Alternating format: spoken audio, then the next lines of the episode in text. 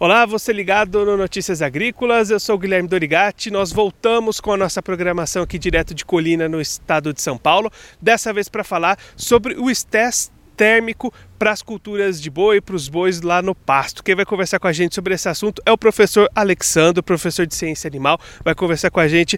Professor, começa por favor explicando o que, que é o estresse térmico, quais são os conceitos que são utilizados para determinar esse setor.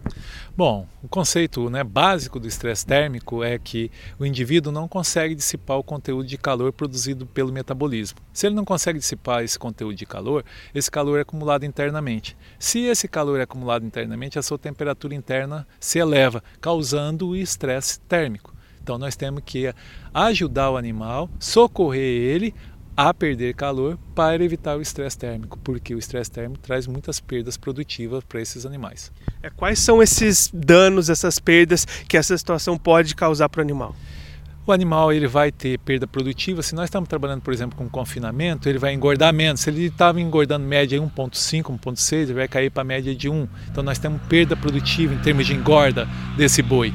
E por aí outros problemas como aspectos reprodutivos, né, de crescimento e uma série de problemas é, referenciados na literatura sobre o estresse térmico. E como é que o produtor pode fazer para mensurar essa situação, para verificar se está ocorrendo essa situação nos animais dele? Bom, nós é, desenvolvemos um índice ambiental em um dispositivo eletrônico, a qual nós quantificamos o estresse térmico. Quantificamos o número de horas por ano que esse indivíduo está em estresse térmico. Quantificado esse número de dias, nós podemos saber o tamanho do prejuízo e, a partir do tamanho do prejuízo, poder dimensionar a solução do ponto de vista econômico. E aí, dentro desse rol de soluções, que opções existem hoje para o produtor tentar mitigar essa situação?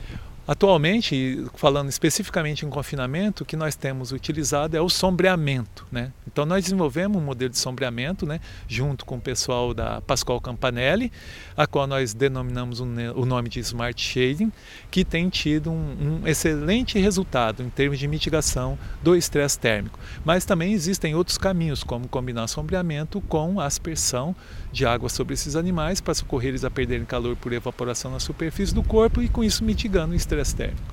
E é claro, né, professor, que isso envolve um custo. Como é que é essa relação do o tanto que é perdido, o custo, como é que faz para o produtor enxergar que vale a pena ele investir nessas situações? Por exemplo, esse caso do Smart Shading, que nós desenvolveu o sombreamento, lá no experimental da Campanelli, nós tivemos um ganho em termos de carcaça em média de 8 quilos a mais para os animais que estavam com esse recurso comendo a mesma, ingerindo a mesma quantidade de matéria seca.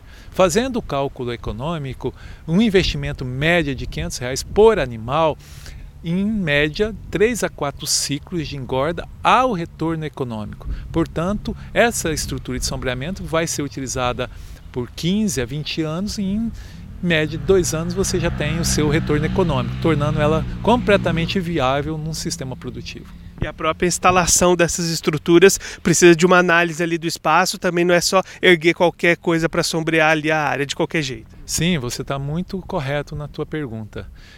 O que nós temos que fazer não é só colocar sombra, é um conceito que foi desenvolvido, onde envolve sombra, envolve comportamento dos animais, envolve engenharia, que é a resistência dessa estrutura, e envolve bem-estar animal. Então nós criamos um conceito, por isso que nós chamamos esse sombreamento de Smart Shading.